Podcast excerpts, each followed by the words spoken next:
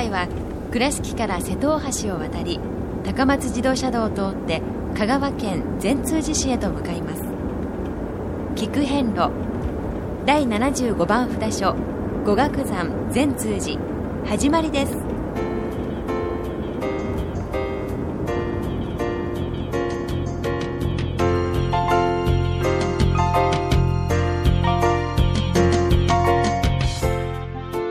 菊遍路、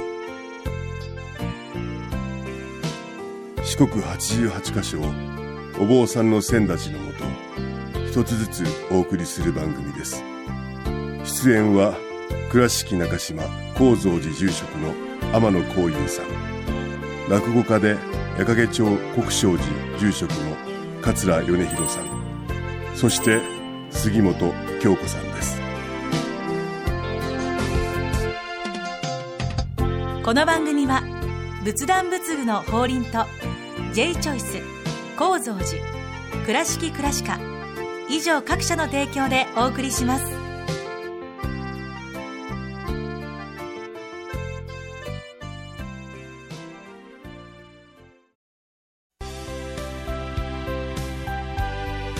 仏壇の法輪は井上の法要事業部として仏壇、墓地、墓石、ギフト商品すべてを取り揃え、豊富な品揃えでお客様にご奉仕いたします。倉敷からお車でお遍路に向かうあなた、車の調子は万全ですか？水島北緑町の J チョイスはあなたの愛車を真心込めて整備点検いたします。安心の車で安全運転、交通安全、道中安全はお大師様と J チョイスの願いです。懐かしい昭和の倉敷、美観地区倉敷市本町虫文庫向かいの倉敷倉歯科では、昔懐かしい写真や蒸気機関車のモノクロ写真に出会えます。オリジナル絵はがきも各種品揃え、手紙を書くこともできる倉敷倉歯科でゆったりお過ごしください。だいななじゅうごばん五岳山誕生院善通寺様に到着いたしました。はい、到着です。まあここはあのーうん、大本山でございますから、えー、境内周り、うん、といってもう本当にこの四国霊場の中でも随一の広さを誇りますから、えー、広いですね。えー、先ほどあのあれですやん、はい、駐車場を泊まられた方がね、えー降りられて善通寺さんはどこですかって迷うぐらい広いんですからまあ遥か先にですね五重塔をこう今拝んでるような状況でありまして、まあこの菊遍路はですね、あの車でえこう旅をさせていただいておりますので、えまあ正式なあの山門というとぐるーっと回っての場所になるんですけど、まあ皆さんが一般的にこうバスや車で到着するということをイメージしますと、やはりこの辺りかなということで、今ちょうどあの土産物屋さんの物産会館がありまして、えー、の目の前にはですね石の太鼓橋があります。はい、でそのままこう入りますと、えー、境内に、えー、入らせていただくという、はい、まあ、駐車場からの、はい、コースとなります ね,、えー、そうですね。であの先般もお話ししましたけれども、ここあのー、ちょうど駐車場道を挟みまして、うん、えー、向かい側手にですね、うん、小高い山がありまして、ええ、ここがですね、えー、とミニはちじゅうはちかしょ霊場になっておりまして、ああそうですか。はい、私、あのーうん、子ども寺子屋いうのを、ね、土曜日に営んでおるんですけど、そうですね、ええ、あ大体卒業される子どもさんたちをですね、えーうん、まあ、瀬戸大橋渡って、ええ、ここがあの空海様のお生まれになった場所だよということで、うん、小旅行を日帰りで、あそうなんですか、はい、あのー、させてもらうことがありましてね、うん、はい、まあ、そういう、あのー、もうこの地域しますとですね、信仰の場であると同時に、はい、本当に善通寺ですから善通寺ですからね、はい、もう町全体のシンボルとなってます。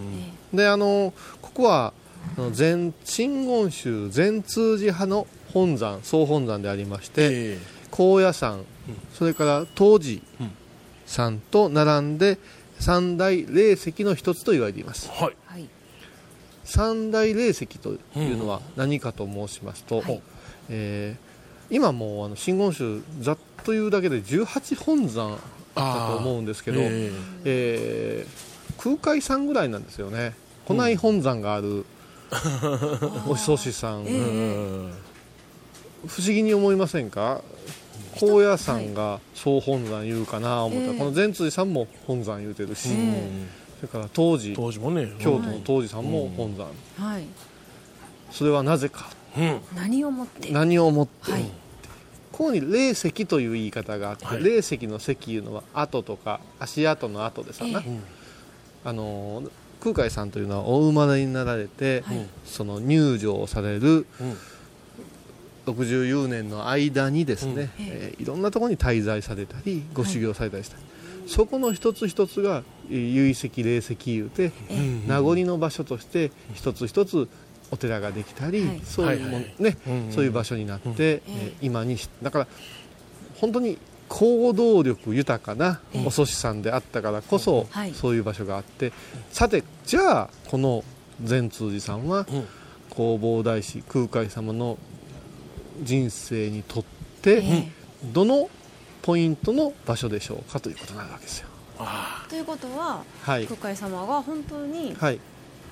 産声を上げられた地であると、はい、この辺りはもう数々のですね、うん、伝説が残ってて、えー屏風ヶ浦という地域にこの佐伯という一族があって、はい、それがお父様 の,、ええ、あの一族なんです、ええ、そこのご子息としてお生まれになられたって。でおぎゃーとお生まれになられてすぐここを善通寺だ言うてお寺を建立したわけではなくて、はい、そうですね、うん、そのままいろんなご修行を積んで唐へ渡られて、ええ、唐から帰られた時に、うん、この地をなるべくその唐のイメージ残そうと、はい、再現しようと、ええ、そのまあ、土地はね、ええ、あのお父様やご親戚の方々のご理解もあるから、うん、こう資材等々が集まりやすいということもあったんでしょうし、ええ、まあ、その四国の中心の信仰の場としてここへ道場をこしらえたというのが善通寺さんの始まりなんです、うん、なるほど。でもともとはあのご本尊様、あ、はい、薬師如来様なんです、はい。でこれは空海様が、はあ、お彫りになった、ええ、あものなんですけど、今はその お, お薬師様はあの胎内仏というて、もう一つ大きなあ仏様をですね、あの後世に彫られまして、それをお体の中に収めて、ええ、今本尊様としているということです。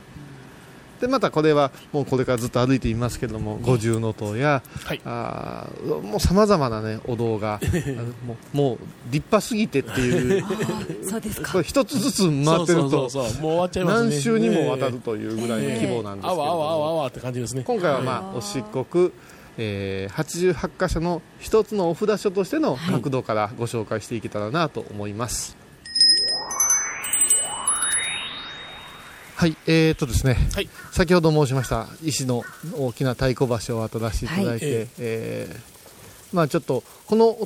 ね、あの規模から言うと小さめな門をくぐらせてもらうとですね、うん、まあ、左手に商天堂の新しいものがあって、えーまあ、その奥にはあの宝物館というかそういう場所もあったり、天井閣って書いてありますね。天井閣ですね、えー、それからもう永代供養堂があって、まあ、いろいろあってですね、えーまあ、キョロキョロしてるうちにですね、えー、どこがお大師堂で、うん、どこがまあ本堂なのよと、はい、先ほどね迷われてた、もう観光で来られた方なんかどこをどう参りしていいかわからんような、うん、まあ、伽藍というのも規模がね随分大きいものなので、で今ですねそれをずっとこうまっすぐ歩いてきまして、えー、右手に曲がって、はい、えー、正面にですね、えー、大きな右手に大きなお堂が出てきまして、えーえー、回廊がありましてね、えー、回廊というのはそのね、えー、屋根がついた、はい、通路があって、はい、えー、渡り廊下のようなね品のいい、えー、土産物屋さん、新しい土産物屋さんがあるんですが、えー、そこへ到着しまして、うん、まあね、この一堂もですね、うん、じゃあここでお勤めですかって言って、はい、パッと見ますと、まあ、ここが三重堂と書いてまして、かっこでお大師堂なんですよ、はい、ですからお大師堂ですから本堂ではないので、じゃあ本堂はどこなので、まあ、さらにですね、はい、ずっとまっすぐ進みまして五重塔のすぐ横にあるその場所なんですが、あまりに、えー広いですね、あ、まあ、距離がありますので、まずここでちょっと雰囲気を見せて、はい、今あの絵馬掛けがありまして大きな松があって、その三重堂のえー、向かって左側に、はい、あの立像がいらっしゃいます、えー、さてこの方は誰でしょう。この間あの人が聖徳太子さんって言ってましたけどねここで言うかとでもどなたでしょうかね。髪型がちょっと特徴的な、あ、そうや、ん何や、山とやややヤマタのオロチすいません、そういうイメージを、いや、あ、ヤマトの、はい、あ、なるほどね、はいはいはいはい、でも違いますね、はいはい、誰ですか、はい、あ、えーとですね、小さい頃の、幼い頃の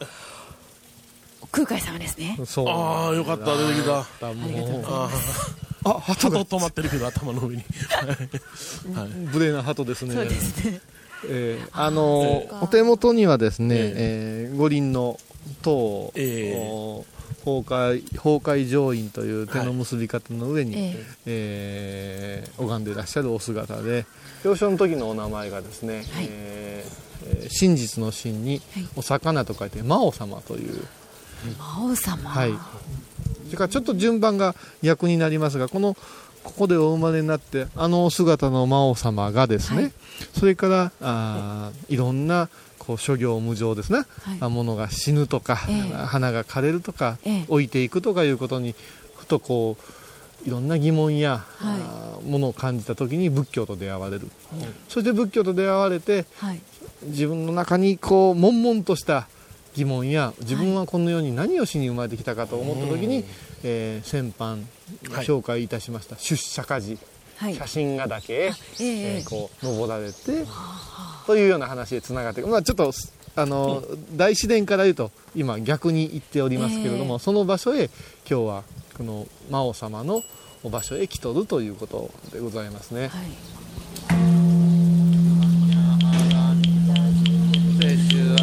でやではらやではらそうやでぼじそあかはんや信行だいななじゅうごばん善通寺ご本尊薬師瑠璃光如来様ご神言にはオンコロコロせんだりまとぎそあかオンコロコロせんだりまとぎそあかオンコロコロせんだりまとぎそあか南無大師返上聞く遍路。高蔵寺は七のつく日がご縁日、住職の仏様のお話には生きるヒントがあふれています。だいにだいよん土曜日には子ども寺小屋も開校中。お薬師様がご本尊のお寺、倉敷中島・高蔵寺へぜひお参りください。仏壇の法輪は井上の法要事業部として仏壇、墓地、墓石、ギフト商品すべてを取り揃え、豊富な品揃えでお客様にご奉仕いたします。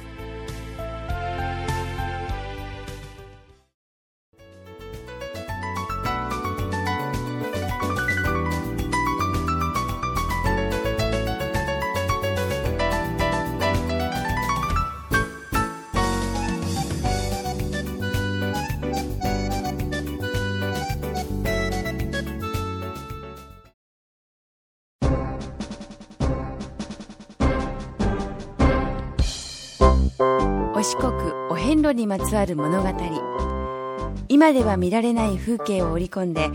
今では語られない伝説をお届けします。創作小話でこぼこ同行記。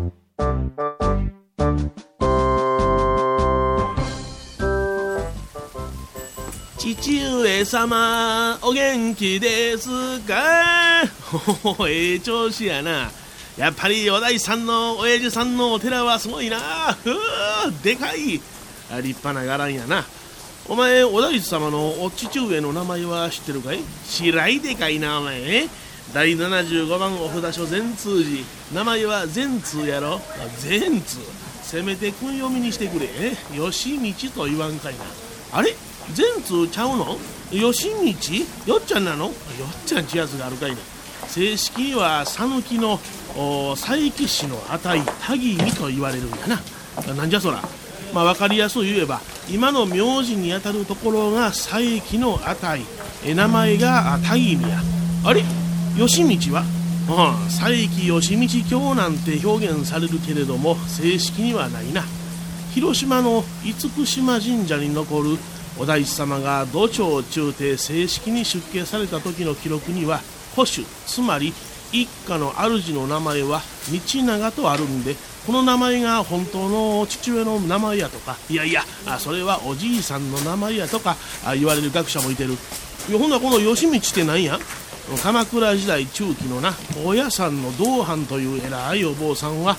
義道とはお大師様のご先祖の名前やと書いておられる。このお寺の誕生院といわれる西側の伽藍は確かにお大師様のご一族、佐伯の値氏の住居であったことは間違いはない。けど東側の伽藍はもっともっと古い白鳳時代、西暦ろっぴゃくねんだいのお寺があったらしい。そのお寺に義道さんは尽力されてたんやろ。その記録には壊れていたお寺を修理建立したけれど、お大師様はお寺の名前は改められなかったと書いてある。前の名前のままやちゅうこっちゃな。お大師様が関わっておられたのは間違いはない。せんにひゃくよんじゅうきゅうねんに道範は弘法大師誕生所に一堂を建立し、誕生院と名付け、ごがつついたちに完成し法会を行うと書いてあるから、お大師様がお生まれになられたところという信仰はすでにその頃からあったちゅうことがわかるんや。あ、そうか。名前をお寺の名前にするやなんて他にそんなとこあるか。うん、詳しゅうは知らんけど、有名なところでは長野の善光寺さんやな。おお、牛に引かれて善光寺参りのとこか。ああ、そうやそうや。あちらの本尊様は阿弥陀如来様、インドから朝鮮半島百済の国へとお渡りになり、欽明天皇じゅうさんねんごひゃくごじゅうにねん仏教伝来の折に百済から日本へ伝えられた日本最古の仏像なんや。この仏像は仏教の到来をめぐっての数仏廃仏論争の中、廃仏派の物のべしによって浪速の堀へと打ち捨てられた。その後都に登った本田義満が堀江の阿弥長池から見つけ出して信濃の国へとお連れしお祭りしてな。後に皇玉天皇元年ろっぴゃくよんじゅうにねん現在の地に遷座された。そのにねんご直眼により伽藍が造営され、本田義満の名を取って善光寺と名付けられたんやな。そう思うとこれも白鳳時代のこと。この時代はお寺にゆかりの人の名前を付けてたんかもしれへんな。ほう、ほんだらわいがあのお寺建てたらゴンタジちゅうてもええの。そらあかんことはないけどな。竹やんがお寺建てたら竹やんじやな。なんでやんやねん。せめて竹蔵寺か竹蔵寺ぐらいにしてんか。おお、そう読ますとかっこええな。なあなあなあ、あのお大師さんの親父さんのええ話はないの。浅いな、つまらんな。男は母親の話は余計残ってるけど、父親はあんまりないねん。あらまあ。はっぴゃくよねん若きお大師様が唐へと旅立たれた後も寂しくないようにと庭の池に映った自分の姿を映され、ご両親に残された掛け軸がある。命がけの危険が足り、そういう意味では形見としてご両親に贈られたと捉えてもええかもしれん。その後土御門天皇がその世を見たいと言われ京都へお持ちし、ご覧いただいたところ、なんと絵に描かれたお大師様がまばたきされたんや。感激された土御門天皇はその絵に目引き大師の称号を与えられた。絵に描かれたお姿にまで大師号が与えられたのはお大師様だけや。はあ、大師号ふたつ持ってはんの。へえ。その掛け軸はごじゅうねんに一度ご開帳がある。今度はにせんさんじゅうごねんに見れるで。うわあ、生きてるやろか。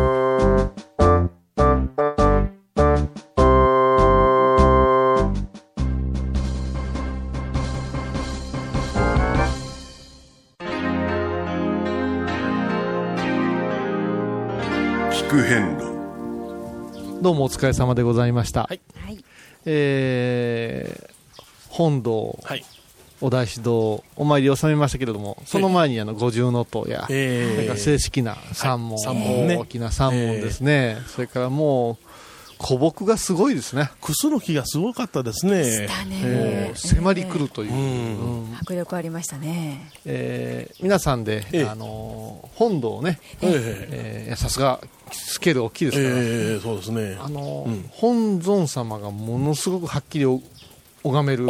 札所って意外と少ないんですよ。秘仏が多いので、なんか遠くの方にポツンといらっしゃるもんな、はい、だから最初に言いました胎内仏、うん、あの今のご本尊様のお体の中に空海様のほられた薬師如来様がいらっしゃるんですけども、うん、あのぐるりねお参りができるんです、はいえー、いかがでしたか、はい、どうでした。何かまずそのご本尊を、はい、あの拝見したときに、うん、すごくおでやかなやっぱり表情をされていたので、ちょっとこう心がスーッとこう軽くなったような気が、はい、しましたね。でこうぐるっと回っていくときに、うん、あのいろんなお姿あの表情をされた あ, あれはなんていう五百羅漢さんですね。そうですね、えー、がいらっしゃったので、えー、あれは皆さんこう撫でてこうあの手伸ばすところにありますから撫でられる方もいらっしゃるでしょうけれども、えーえー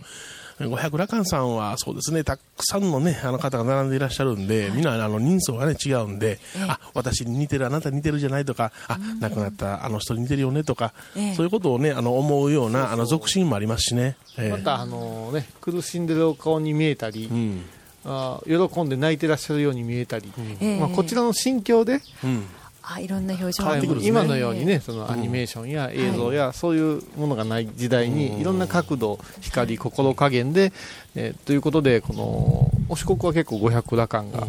あお好きですね。それから先ほどのお話ですけども、うん、まあ異王薬王と言われている別名ね、うん、薬師瑠璃光如来様のお顔が穏やかって、はい、やっぱしね、うんお医者さんもそうないといかんでしょう。そうそうそう、うん、そういう意味でねやっぱり大きさきらびやかさっていうのもここのご本尊様を拝しますと、うん、あ大事なことだなとこう再認識できるような、えーはい、そういうご本堂ですね、はい、さて、えー、お大師どもをお参りしましたけども、えーまあ、かなり距離があって帰ってまいりますと、えー、風景としてねやっぱり空海様の誕生どころだけあって、えええー、お宮参りですね、はいあのー、そうですね赤ちゃんが、うん、あの綺麗な晴れ着をに包まれて、うん、お家事を受けたりしておりましたが、うん、皆さんはなんと、はい、このお三重堂の、うん、地下へ潜られて、はい、真っ黒けの中へね階段巡り、えー、杉本さん先ほど階段はあのヒュードロドロの階段とい う, う、ね、階段というのは戒めという言葉にあの段、はい、からこう、どう言うたらいいかな仏様になる心の段階戒めをいただく、うん、そういう経験する場所という、うんはい、どうでしたか。これはあの左手で壁を伝いながら、はいうんはい、南無大師遍照金剛とどんな状況ですか。とにかく真っ暗です、はい、何も見えない中で、はい、でもねあの入り口のところでね、ええ、あのうっすらと壁に何が描かれてあるかというのを気づかれました。何かがありました、ね、何かがありました。あれ、はい、仏様が描かれてあるんですよ。だからそれをなでさせていただいてお導きいただくみたいな感じ。そこにもちゃんとした意味があったわけです、ねえー、あるんですよね。体内という言い方がね、えー、仏様の体の中というよりはあのこの、うんえー、体は胎児の胎ですね、はいえーまあ、仏様の元へ帰っていきましょう、うん、そしてまた戻っていきましょう、はいあのー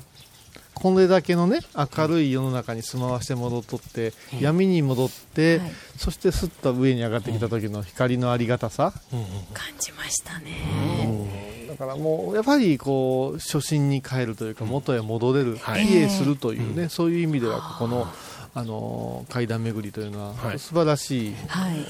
あの真言宗の、ね、見教えに触れていただくためにねぜひともこの階段巡りを経験していただいて、ええ、そして階段巡りのちょうど真ん中のところに本尊様がおられたでしょ。そうです。一体、ね、どなたがおられるのかということをですね、はい、確認していただきたい。そうですね、皆まで私たちが語ることではなくて、ええうん、本当に体感してもらわない、ええ、この、あの不思議さ、ええ、いやいやもうもうとか言って皆さんね、ええ、時間がないからというけど本当一度ね、ええ、あの入られると、ええはいなんか不思議だった、うん、よかったなっていう、うん、そういう私たちをあの真言宗のお坊さんはつながるんですけども、うん、一般の方が行かれたらおそらく別の方がいらっしゃるんだろうなと想像しておられると思いますわ。でもこの本尊さん、仏さん、ご本尊さん見られた時に、あ、そうなのかっていうことにね、はい、気づくような、あ、そのような演出になってるんじゃないですかね。まあ、世界こうね、うん、ずっとこう見渡してもこれだけの体感できる、うん、礼拝する場所というのは本当に数少ないと思いますので、あの本当にあの気楽な感じでお参りできる、ええ、はいはい、あの開放をこの本尊、本山様はしてくださってますのでね、ええ、ぜひあの味わっていただきたいと思います。聞く遍路、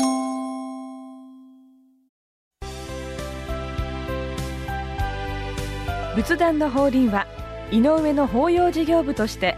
仏壇、墓地、墓石、ギフト商品すべてを取り揃え、豊富な品揃えでお客様にご奉仕いたします。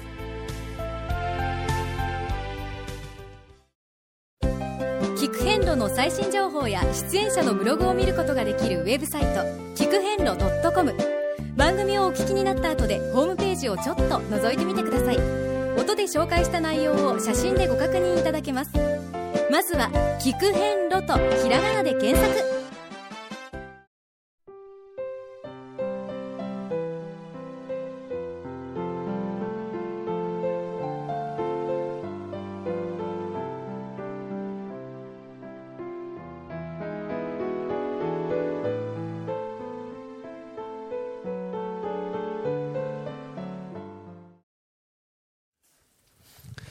さて次回はだいななじゅうろくばん慶則山金蔵寺様をお参りいたします、はい、この善通寺様からは よんてんさん キロ、歩くとろくじゅっぷん、車で約じゅっぷんの道のりです。次回はだいななじゅうろくばん金蔵寺様をお参りいたしましょう。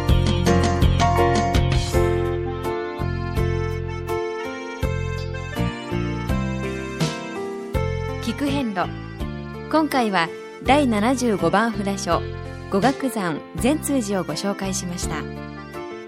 善通寺は香川県善通寺市にあります。では倉敷からのルートです。まず瀬戸大橋を渡り、高松自動車道の善通寺インターチェンジで高速道路を降ります。国道さんびゃくじゅうきゅうごうせんバイパスを南に少し進み、西原北交差点を右に曲がったらにキロほどで善通寺周辺に到着です。それでは次回も一緒にお参りしましょう。